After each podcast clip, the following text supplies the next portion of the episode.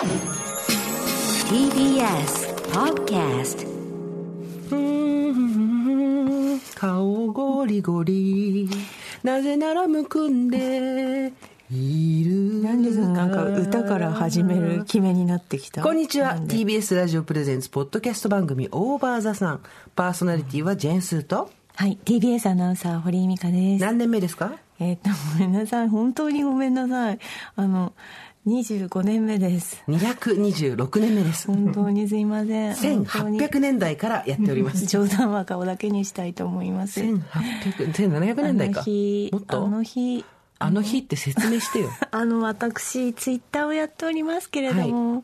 あの調子こいてですね、あの日 N スタのナレーションをやってたんです、うん、じゅうごじぐらいから、うん、でまああの N スタのナレーションってあの報道穴報道穴報道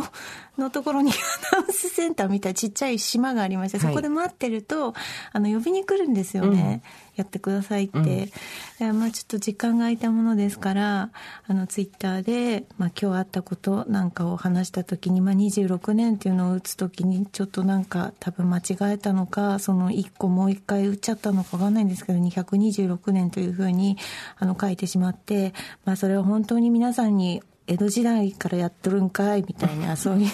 ツイッターをたくさんいただいたんですけども、ね、もっとあのあのそれも大変だったんですが、あの携帯をふたつぐらい抱えて、あとパソコンもやったりとか同時進行で小室哲哉みたいですね、全然来ましたのであの本当にその同時刻でしょうか、うん、同時刻に局長に送るハングアウトにちょっと待ってっていうハングアウトを送りましてですね送っちゃったで、で局長からはいお待ちしておりますってあのしたまま、うんうん、あのにじかんぐらい気づかずっていう感じで、本当にですね、過信慢心土地の信ということでお願いしたいと思います。この女が震源地です。ツイッターのツイート読み上げます。アナウンサーになってにひゃくにじゅうろくねん、育成で使うアナウンサー教本のアクセント、美濁を総ざらい、いろいろ分かってきた。なんてすがすがしいんだ、うん、ハッシュタグ今頃。今頃っていうかにひゃくにじゅうろくねんにひゃくにじゅうろくねんはね、うん、放送局ないからね、うん、ティービーエス がね、うんうね、な何をやったの最初は。え、日本最古のアナウンサーだと思うんだけど、にひゃくにじゅうろくねんまえっていうと、はい、何をやってたのかな。あ、その頃ですか、うん、その頃私ですか、やっぱ瓦版的なことなんじゃないですか。あ、なるほど、やっぱり瓦版読み上げみたいな。そうですね、うん、本当に不幸な事故だったと思います。申し訳ありませんでした。だからあのよよくないです。同時進行でちょっとなんかこうやれてる感じになってたんですよね、うん、聖徳太子ごっこみたいな、ね、感じでマルチタスクできるみっつぐらいやれるっ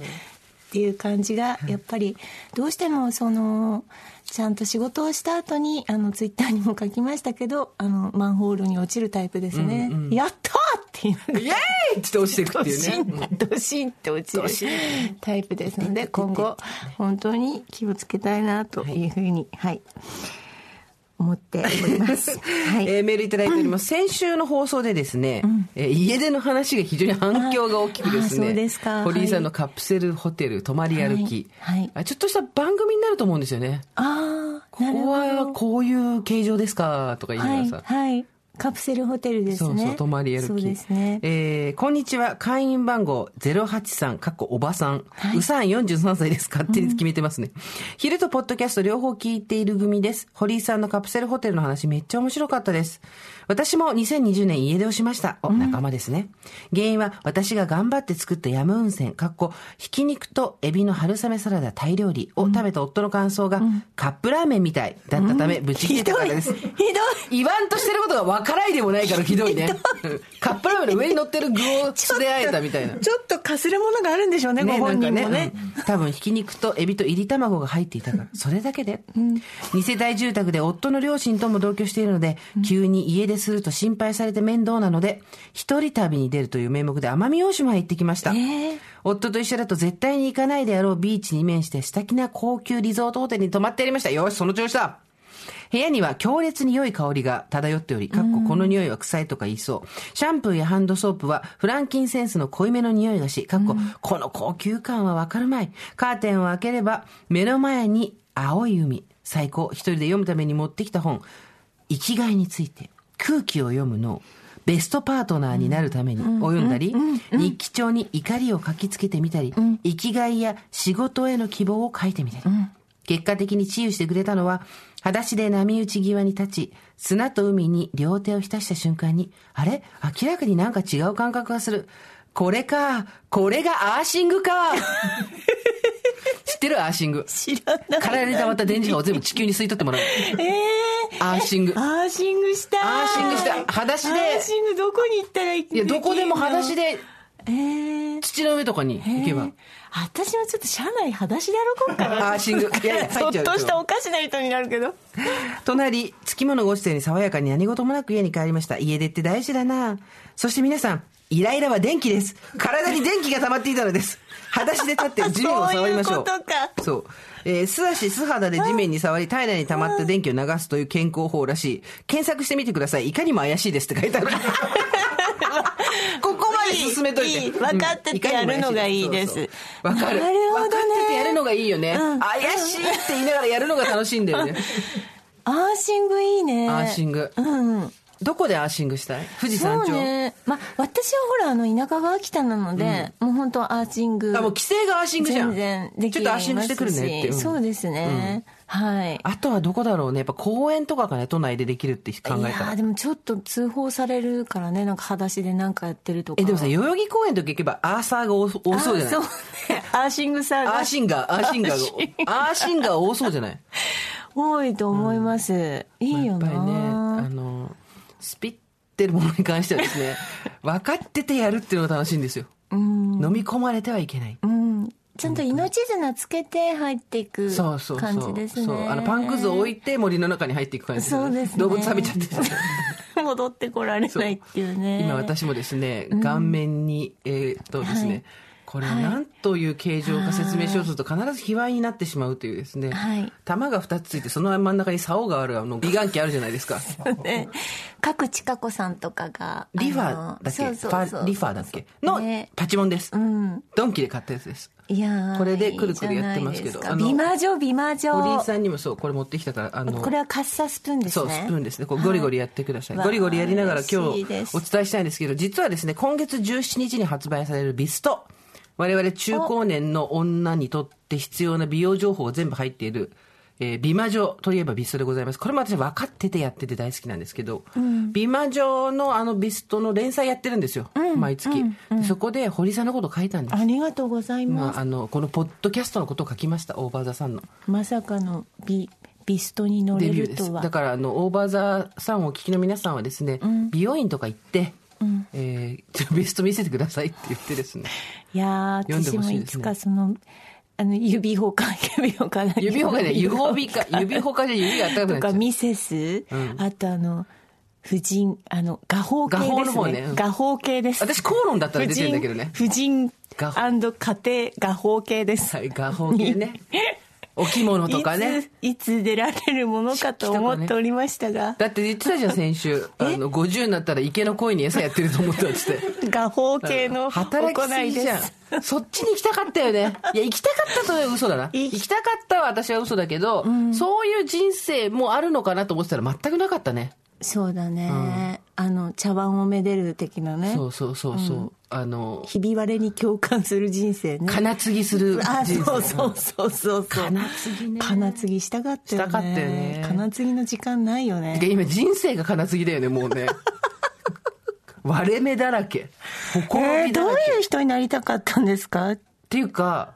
ほっといたら結婚して子供生まれて家買って車もあると思ってた、うん、ほっとくだけで自然でそっちに行くと思ってた。イメージしてる先なんかこの先人みたいなないんですか？イメージしてる先人はなかったけど、よんじゅう代我々がにじゅう代の頃のよんじゅう代ってもっと大人っぽかったじゃん。そうそうそうそう。格好とかも、うんうん、ものすごい大人のブランドの服着て、うん、化粧も濃かったし髪型もこう派手だったじゃない？うん、あとなんかある種いい意味でドスが効いてたんだよね。だけどなんとなくこう今ほらそれこそ小学生とさ。よんじゅうごのおばさんがさ着てる服のブランド一緒だったりするじゃない、うん、ユニクロなんかそうだけど、うんそうだね、カジュアル中年になると思ってなかったな。そっか、うん、私結構あのこういう人になりたいみたいなのをトイレに貼ってたりとかしたんでまた星百合子さん、あそうそうそう、でもねあのまあよにんの陽子みたいのがいてちょっとやんない待って待って小野は入ってるでしょあ、小野陽子は最終版だよね。小野は、小野は入ってないのどうしても。うん、え、じゃあその前に何よ、よにん陽子いんの？あのね、まずね、私が散々言ってきた、秋陽子さん、ね。秋陽子さんね。はいはい、秋陽子さん。あとね、夏木陽子さんがいる。あー、なるほどね。夏木陽子さんの、なんか写真をずっとトイレに入ってた。うん。うんうちの旦那がいっつもなんか言ってた。何なんだこれって。うん、で、山本陽子で、はいはい、小野陽子だな。ああ、なるほどね。小野陽子、一応入ってるんだ、でも。でもそれが、そう。いや、でもやっぱ最終形は、やっぱりそこから、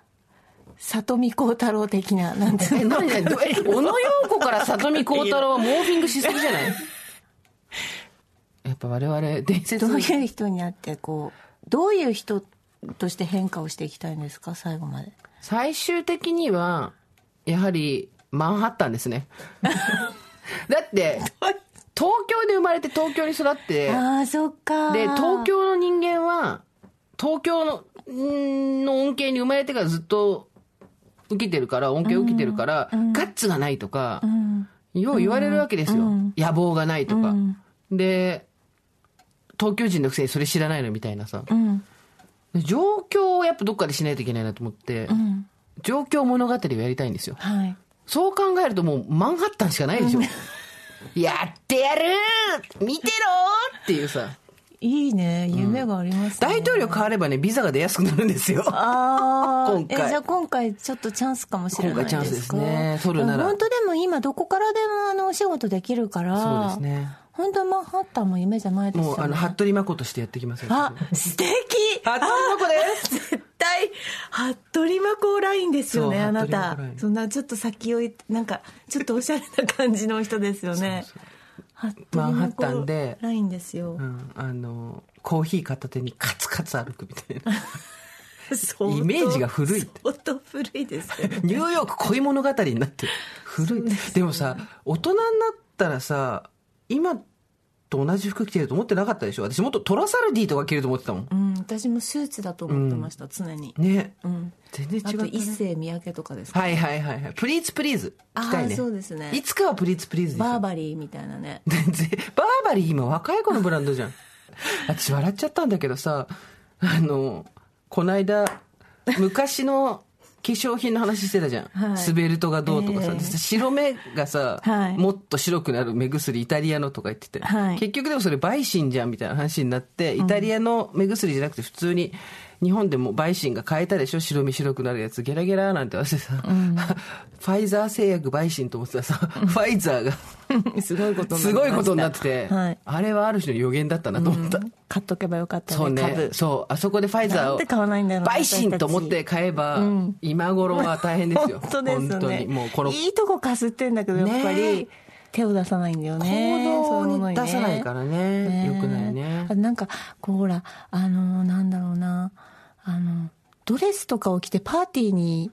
行ったこととかもないじゃん晩餐会みたいな雑誌で行ったらねね晩餐会あれは一生ないなと思ってる、うん、もうあれはもう分からんよえこの後分からんよそうなの、うん、そうなの堀井さんやっぱ紫綬褒章狙っててほしいよいやだからロングドレスでレッドカーペットの上を歩く可能性っていうのを考えると、うん、まず入閣あえー、結構結構いきなり何民間人登用みたいなことですかいやいや政治家だってドブ板選挙からのドブ板やって入閣時間かかんないとまあなんとか市議からでしょ扇千景先生を考えてよだから皆さんだってちゃんとやってるじゃないですかそうそうだちゃんとやるドブ板からのレッドカーペットというのは一つとあとはえっ、ー、といや文化人紫綬褒章みたいなやつ、はい、伝統芸能とか丈短めのあのスーツ の,、うん、あの襟元フリルついてて、うん、黒いロングドレスねそうそうそうそうそうそうそうずるっこずるっこするやつあとはハリウッドハリウッド、うん、分かんないよハリウッドにだって仕事いっぱいあると思うもんえー、私えー、なんかあ私この先ね私ねあれはやろうと思ってるあの何あのさ言う前に笑うおばさん一番迷惑社会の迷惑よあれやろうと思ってるこれこれちょっと種明かしちゃうとなんか競合他社がさ、うん、寄ってくるからいないから、あなたの競合他社私はこれから葬儀の司会をやろうと来ましたこれね、葬儀の司会っていうのは本当にかなりの繊細さを求められますよ。難しいから。それではしめやかにご出棺ですっていうのをやられると、やられすぎると腹立つのよ。私の母親死んでるじゃん。あ、で結構近しい人が死んでるやつでやってんだけど、はい、今自分の一番気持ちいいポイントでそれではって言ったでしょ自意識が出るのよ、あれ。難しいよね。だから最終ゴールはそこなん、それができるかどうかなんですよ。そうそう、思う思う、本当に。そこで個人を忍んでってやられた。あ、全然うちの母さんのこと何にも知らないのにあ、難しいね、お花をみたいな。難しいね。いかに虚無でできるからで、もう難しい、何も考えないで。でも本当にその悲しみの気持ちを、いや、それそれではお花お願いしますとは言わないけど、はい、でもさじ加減だよね。はいはい、結婚式はほらとりあえずハッピーにやっとけばね。あんた私のこと知らないと言わないじゃん。やっぱりそこを整えとかないと。そうそうそう、できない職業ですね。今だと完全にあなた面白葬儀司会になっちゃうから撤回しよう。 そうそれではってなっちゃうから、このなんていうの、メッシですよ、サッカー選手じゃない方のえ、どういうことですか。死を滅するってことです。私を滅して、はい、それでは出棺の時間ですとかっていう時に、はい、どれだけそこに余計な感情を乗せないか。繋いでくださった絆に皆様。違う、絶対ダメなやつ、絶対ダメなやつ。それはダメ。それはじゃあいいわ、やっぱりやめる。やめないで。そこはやっぱナレーションの最高峰じゃん。そう、やっぱりそこだと思うんですよ、うんうん、その行き着くところは、うん、そう思う。こう他人が入ってってお前本当にそんな悲しいのかって、うん、客観的に見るとね、思われますし、うん、でもやっぱり寄り添いたいですし、うんうん、寄り添ってるかどうかはこう見抜かれるじゃないですか、うんうん、ああいう空気の中って、うん、それはね本当にね、あの人格とかスキルの問題はねあると思いますよ。まああのスキルよりもやっぱりその人がどういう人生を生きてきたかだよね。はい、そうですね、うん、そうですね。これさ、そうですね、ふたりで原付買ってさ、はい、私出家するわ。で僧侶になるわ。面白い。ふたりでやろうよ。いいセットで。いいですね。で私がいいですね。はい、なんかハニャハラミタってやった後に、はいはいはい、それでは少しお話をさせていただきますって言って、はいはい、あなたのスタンドアップコメディ。それダメでしょ。そこで君まろをやっちゃダメでしょ。みたいなのがあってあって、なんか人が亡くなるときはみっつの袋がみたいな、そういう話じゃないんですよ。そういうことじゃなくて。はい、そこでもやっぱり、はい、はいはい、このお話何度もしてるんでしょうね、こういう名詞のとこだけ変えてっていうの話あるじゃないですか、うんうん、はい、そうならない内容の話をできるコメディアンとして、うん、そうですね。いや、これは結構それでちょっと笑い笑いじゃないけど、まあほがらかなね気持ちにね、心をちょっと救う、うん、もう今もう病んでもそこに落ちて大切な人を亡くしてしまってっていうところで、やっぱスーちゃんがやっぱそこのステージはちょっと一個あると思いますよ。そこでやっぱ私が言って、うんうん、それではっていうところから堀井さんが、うん、分かりましたでふたりで原付きに決してバーって葬儀場を後にするっていういいですね。祭事場、そう原付き、あなた原付きぐらい取りなさいよ、取れるでしょ。じゃあふたりで原付き、原付きファーってブインブインブインっつってということでピストン見てください。はい、お願いします。ピスト ごじゅっシーシー はにケツダメっていう、ね、スタッフから入りましたピストですよ。今日もしめやかに始めていきたいと思います。はい、そうですね。メールいただきました。えー、ラジオネーム転ぶババアと書いておてんばおてんばあるさん。転ぶババアと書いておてんば。じゃあ私たち全員おてんばじゃない。本当です。このおてんばさんスーさん、ミカさん、毎週大笑いしながら配信を聞いています、うん、先週のおばさんあるあるの話の中でミカさんがヒゲはこの年になって伸びてこなくなりましたとおっしゃっていました、うん、伸びてこなくなったんだよね、うん、私もよんじゅうを過ぎたあたりから顔の産毛や手足の無駄毛が随分薄くなり、うん、若い頃の面倒な手入れやコンプレックスは何だったんだと思ったものです、うん、がある日何気なく顔を触っていたら口の周りにふわふわと産毛が生えている感触が、うん、そこでその当時やっと諦めをつけて使い始めた老眼鏡、いえリーディンググラスをかけて鏡を見てみると顔は産毛だらけでした。テレレン。足も腕も無駄毛だらけでした。テレレン。そうです。無駄毛は薄くなったのではなく、見えなくなっていただけなのです。ほら、きっと周囲の人からはおばさんになると無駄毛も気にしなくなるのでと思われていたことでしょうと思うと恥ずかしくなりました。恐ろしい。それ以来、たとえ裸眼では何も見えていなくても無駄毛の処理を怠らなくなりました。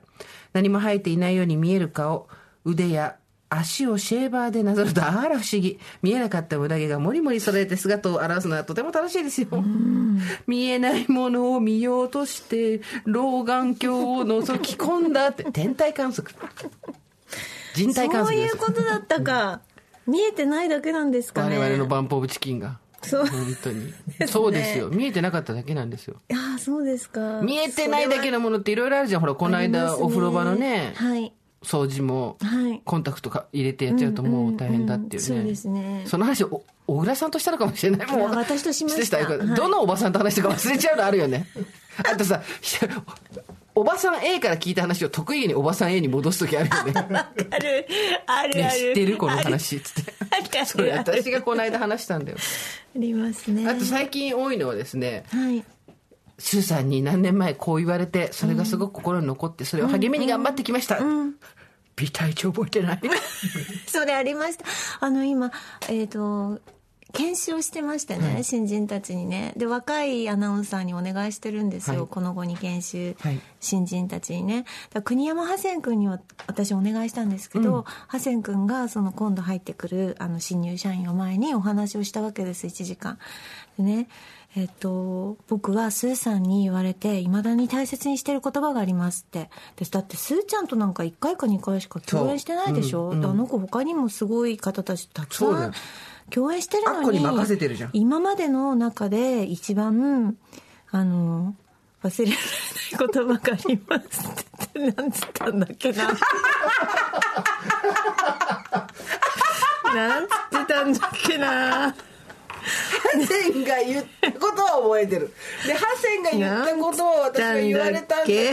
ど忘れてる。私は全く何をハセンに言ったか覚えてない。そして何を言ったかおじいさんも覚えてるあなたに ライン したよね、ハセンがこう言ったってなんつったっけ。なんて言ったのよ。 ライン したじゃん。なんかまた目から水が出てるよ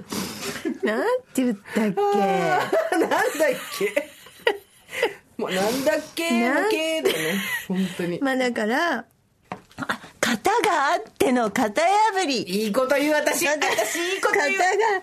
型が型があってこその型破り。にねんめの時にジェンスーさんに言われた型があっての型破りという言葉を今でも大事にしています、うん、研修で学ぶ基礎はとても大事だと思っている。いくらフリートークがうまくてもニュースをちゃんと読めていないとならないし、えー、基礎を積み重ねていくことが大切だと、うん、悩むことがあったらまずは型があっての型破り、基礎を大切にという話をね、うん、めっちゃ泣いてるよ話をね、自分で忘れたことで泣いてるよ何やってんの。ありがとうございます。人に ライン で送ったの見せてもらって送った方の人に見せてもらって何をやってるの。古川さんコーヒー美味しかったよ。古川さんにもコーヒー入れてもらってるね、嬉しいねというふうにあのー、ええそういうふうに何したっけもうちょっともうちょっと集中力持とうかえってということで、うんはい、ね、スーちゃんの言葉を大事にしてるっていうわけですよ、はい、だからそれはあなたが忘れてたっていうね話ですよね。あなたも忘れてたでしょ今一瞬じゃん。でだからやっぱりそんな玉突き事故ないわいやそ玉突き事故の最初はあなたよ。どっちかってあなたが私の後ろからガンって。いや私が疲れたわ今本当本当、えー、おばさん上等さんラジオネームいただいております。こんにちは。毎回お二人の赤裸々トークを楽しんでおりますごじゅうよんさい主婦です。おばさんとはお姉さんでもおばあさんでもない大人の女性の称号なので、私の年齢になるとそう呼ばれることに何のこだわりもありません。まだおばあちゃんではない、おばさん上等って感じです。私の母ははちじゅうだいですが、先日病院でおばあちゃんと呼び止められたことをとても憤慨していました、うん、いや昔は年齢より若く見られていたのは私も知っている。でも見た目と自意識のギャップは時々修正が必要なのかなと感じてしまいました。まあこれはうちの母の面白話です、うん、エピソードろくでスーさんがおっしゃっていたはしゃぐおばさん問題。これほらはしゃいでいるんじゃないと自分がって怖くなる、はいはいはい、私も最近考えていたところなんです。テレビを見ていた時、私と同世代のタレントさんがキャピキャピしている場面ではしゃぐおばさんというテロップが出て、やっぱりこれは痛いのかと、うんメイクや服も年齢相応というのがあるから、はしゃぎ方も少々抑えた方がいいのか、これも見た目と自意識のギャップ修正ですかね。とはいえ気持ちを抑えられない時ってやっぱり素が出てしまいますよね、うん、少しは人目を気にしつつも気持ちは素直に表現していきたいです。これからもお二人の抑えが効かないディープなお話楽しみにしています、うん、ありがとうございます。で今日何回目なんだっけ。えろくの次だからななかいめですね。 なな, よしななまで来ましたよ、はいね、いっこずつなら数えられる。でもはしゃぐおばさん問題って、はい、私思うんですけど、昔貴様いつまで女子でいるつもりだ問題っていうね、うん、本を書きまして、うん、そこに書いたんですけど、はい、女子というのはスピリットの問題、うん、魂の問題です、うんうん、そうなると容姿とか年齢で言ったらそりゃ女子じゃなくなる時は来ますよ、うんはい、ただその可愛いもの可愛い、美味しいもの美味しい、みんなでキャッキャーっていうあの若々しいみずみずしい感性は全然減らないじゃないですか、うん、残るじゃないですか。それをこの容姿でやるから、うん、おばさんはしゃいでるって言われるんでしょうけど、うんうん、思ったんです。もうね、あの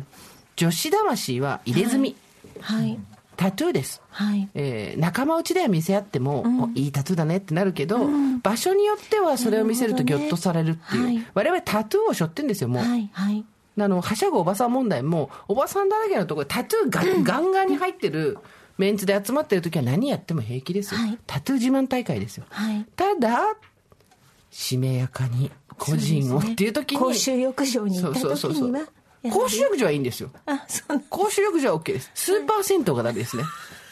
公衆浴場は OK です。公衆浴場はどんな人も受け入れてくれる。おばさんもはしゃぐおばさんも公衆浴場は OK そうですね。 そ, それをあの心に心に留めて生きていきたいと思います。はい、そうですね、はい、あこれでした。スエさん、ミカさん、おはこんばんちは。お二人のどんどん脱線していく掛け合いをいつも楽しくしております。ありがとうございます。さて、寒く乾燥する季節がやってきました、はい、以前はアンチエイジングを謳う商品を見て、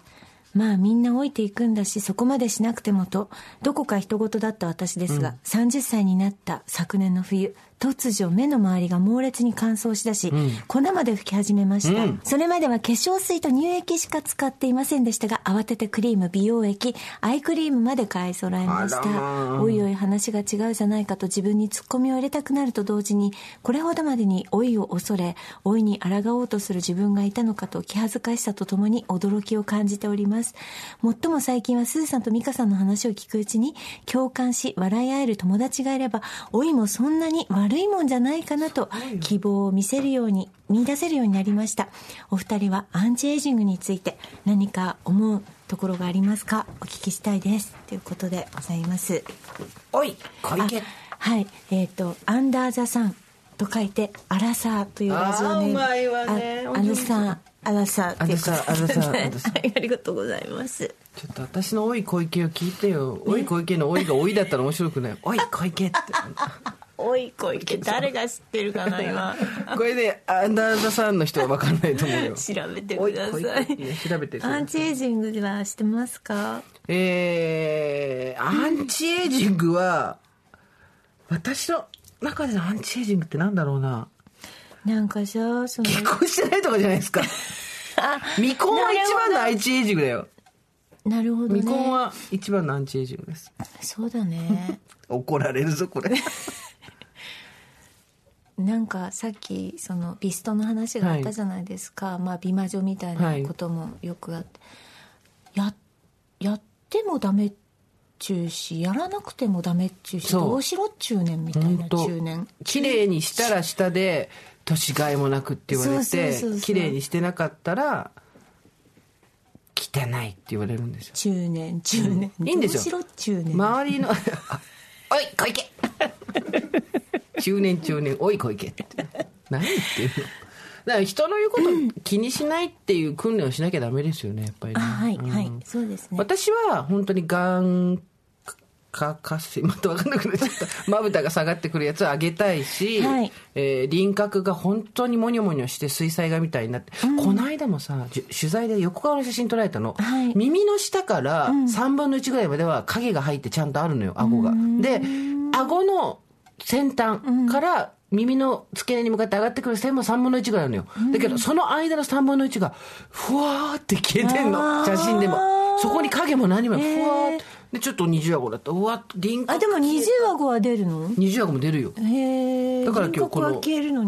ふたつの玉の間に竿が立ってるやつグリグリやってるのこれ、うん、この間さ番組の若いスタッフにさ、はい、なんか若い子たちの恋愛事情の話になったわけ、はい、でやっぱコロナになってから人と全然会わなくなってみたいな、うんうん、どうしてんのみたいな昔だったらマチコンとか合コンとかねあったけどね、うん、なんていう話してたら、うん、いや普通にみんなアプリですよって言って、うんうんうん、まあ我々の世代でいうとこの出会い系サイトですよ、はい、で昔で言ったらあんなのもう鬼が出てくるか蛇が出てくるかみたいな感じで怖かったし、うんうんとはいえ私マッチドットコムはやったことあるんですよ。あのあ時々行ってますよね。婚活サイトみたいな、うん、あれはお金払うからで お, お互い身分証とかも提出してるから、うん、まあ大丈夫だろうって。でも他のやつって私たちがいた時ってさ、うん、こうなんかやりもくサイトみたいな感じだったじゃん。ちょっと あ, あとつつもたせがあったりとかなんかこう、はいはいまあ、あんまりいい話を聞かなかったので、うんうん、その頃はそうなんていうの出会い系サイトで知り合った彼って言ったらちょっとお大丈夫みたいな。うんのがありましたけど今もう全然そんなことがなくて、うん、もちろんそのいろいろトラブったりとかねあの一晩だけの成就のために声をかけてくるフラチな男女もいるそうなので全てが安全っていうわけではもちろんないんですけどそれで日本に上陸してるってさそのマッチもそうだしあと Tinder とかあと日本の、えーと、なんとお見、お見合いっていうのがあったりとかあと心理テストをすっごいたくさん受けてそれに答えたらその心理テストが合う人をいいね、うん合わせてくれる人もいるんですみたいな感じでこう見せてもらったんだ、うん、なるほどねこれはねハマるねなんて話をしてたんだけどその時にえもしかしてさとかってことは海外にまだ日本に上陸してない、うん、出会い系っていうのがあるんじゃないかという話になって、うんうん、したらもうさいろんな記事が出てきてあるわあるわでまず笑っちゃったのがシズルっていう出会い系、うんうん、これは肉が好きな人のためにしかもベーコンオンリー、えー、ベーコンの好みを細かく記載してそれでマッチングするんだった、えーえー、楽しいアメリカすごくない楽しい楽しいベーコンが好きなカップル楽しいあとはイギリスのこれコスモポリタンの記事なんですけど、うん、ネットに出てた、うん、イギリスのブリスター、うん、フィッシュ&チップスだ違うブリスターこれは何かっていうと、うんヒゲを生やしてる人とヒゲ好きな人だけがえー素敵楽しいヒゲだけうちのヒゲスタッフ登録してた、えー、英語でとかヘイターズっていうのがあって、うん、それは何かっていうと嫌いなものをひたすら答えてって嫌いなものが合う人と合うとか、えー、いろいろあるのよなんかほら日本でもマッチングアプリはいっぱいあるけど、うん、何かにこう特化したものはないじゃないですかなかなかまだないまだないからこれはこれはちょっと私 の, あの葬儀の司会に次ぐビジネスチャンスですよ。そうよビジネスチャンス。あとね、これはなんかだってお店とかも今さほらありがとうございますたらこパスタ専門店とかなん、うん、何に感謝したの神に感謝したのカル今ティッシュを持ってきたスタッフ、うん、あのカルボナーナ専門店とかカルボナーナちょっと特化してるから、うんはい、ちょっといいんじゃないですか。あとね恋人じゃなくて散歩友達を見つけるためのアプリとかもあるんだって素敵散歩友達とかねあとなんかそういうのをサポートしてくれる人がいたりとかであともしかしてこれはと思ったら、うん、やはりありましたあの Google アプリの方で私探したんですけどカービーシングルズデーティングミートオンラインチャット&デートポチャ専門ですぽっちゃりした女性が好きな異性愛者が集まっている、うんうんうんだからもうぽっちゃりした人しか乗ってないんですけどいい、うん、あの評価あるじゃないですか、うん、あそこにジャパンの登録者が全然更新されないと、うん、もっとたくさんジャパンのぽっちゃ子が来てほしいみたいなことが英語で書いてあったんで、うん、もう賛成しようかなぐらいの、うん、ちょっとやったやればいいのやってないのにまだあるんですよ。でやっぱ出会い系サイトっていうのも、うん、出会い系サイトってさ年がバレるそうそうマッチングアプリいやでも今あの私就職例えば採用なんかでも、うんもうそれこそマッチングアプリですよね要するにまあそうだねだから今学生さんっていちいちリクルートして企業に何か送ったりっていうんじゃなくって一気にそのビズリーチさんみたいなところとかね、うんうん、何個かあるんですよ、うん、でそのそこに登録して私たちも今回一社ちょっと見させていただいたんですけどやっぱねあのいち学年でななまんにんぐらい登録してるのすごいでしょすごいねで、うんあのー、こういろいろ条件を入れるとバーッと上がってきたりとかして、うん、じゃあもう本当にマッチングじゃん、うん、お互い声かけ合うってこと？そう、だからその子の特性みたいなものでバーッと上がってきたりする、うん、今その就職スタイルはすごくもうメジャーになってきたんですよ。その大きい登録サイトの中から自分の会社に適合する人たちを上げてくるみたいなのあるし、うん、あとなんか私この前誘われてちょっと一回えっと思ってやめたんですけど、うんうん、ほらビジネスマッチングみたいな感じで、はいはい、自分の職業とか、うん、なんかこう入れるとで ど, どういう人とペアを組んでお仕事したいみたいなのを入れとくと、うんうん、それの仕事をしてる人たちが全部その人たちはもうやっぱり事前調査があって、うん、会員登録するんだけど、あリンクトインみたいなやつ、そうそうそう、うんうん、そうなんかそういうのもあったりとかして、うん、マッチングだね。まあただ私もまだまだちょっとね、その自分の足で稼ぐ、うん、そのアナコンチの屋上の方に、あ囲碁サロン、ここ会員制の囲碁サロンなんだなみたい な, なんかどうすれば入れるのか な, のかなみたいな、まだちょっと自分の足で情報を稼いでるのでねマッチングアプリはしてないですけれども、いやどっちも正解だと思うんですよ、はい、別にその昔は良かったとか言うつもりもないし、うんうん、足で稼がないやつはダメだっていうつもりもないんだけど、でも例えば美香ちゃんと私なんてマッチングアプリだったら絶対マッチしないじゃん。そうだね、そうだね、 ひゃくパーセント しないじゃん、このふたり絶対気合わないって、うん、そうだね、属性だけで言えばね、うん、あそうかそうか、そう、まあ、それはそっか、リアルにあった方が偶然性はあるかもしれないよね。そうそうそう、うまくいく場合もあるから、うん、マッチングで相性が合うっていうのだけだと、うん、意外性はね、うん、なかなか、うんうんうんうん、そうだね、出てこないよね、あるかもしれないですよね、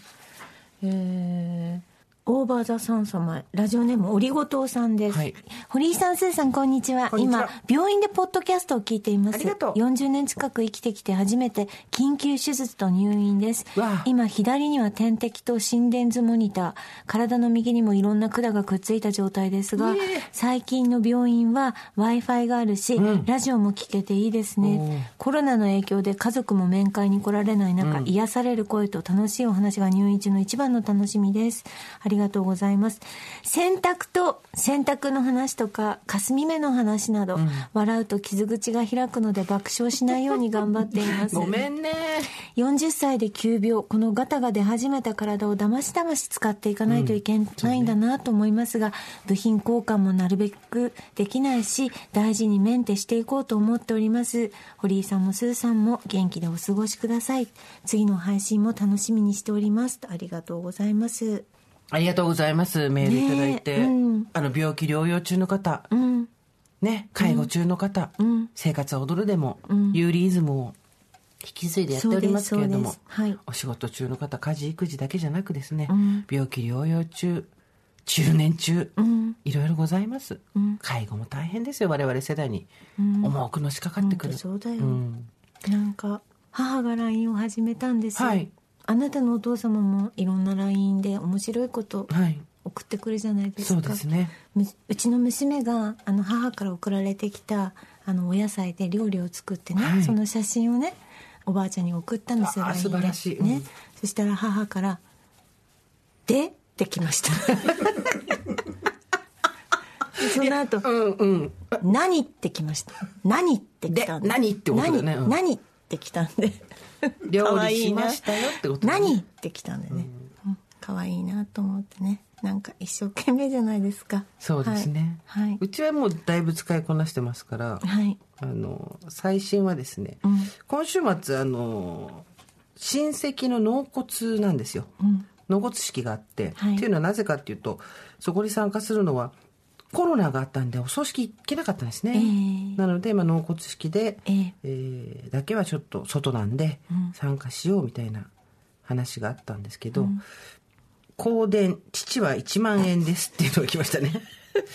父はいちまんえんってことはつまり補填しろってことなんですよ。それ以外をいちまんえん以上出したいが俺はいちまんえんしか出したくないからっていうそこからの読み取りが素晴らしいですね。そこを読まなきゃいけないんですよ。ちょっとね、うん、多分ねお父さん香典俺はいちまんですってねこれね多分ななまんぐらい入れてほしいんですよ本人としては。なるほどね。だからろくを私が被るっていう、ね、読み解き力がすごいですね。しかもその直後にいろいろフリーズドライのさ、はい、お味噌汁とかいっぱい送って、はい、どれが美味しいか教えてねなんつってやってたらさ、えーこれ、これが、味噌汁はこれが一番美味しいです。はい、かやのやだし。ああ、高級なやつ。海の七草味噌汁。はい、いっこさんびゃくえんのやつってきた。高級なやつ来る。だけどさ、老人ってさ、水分取らないのよ。本当にびっくりするぐらい。はい、そうですか。そう、はいはい。で、それこそ、ホームヘルパーさん、うん、家事代行サービスの人の、うちの会社ができることっていうのに、うん、水を何 シーシー 飲みましたっていうのを記入する欄があるぐらい、うんうんはい飲まないわけですよお年寄りって、うんうん、だからもうさんびゃくえんの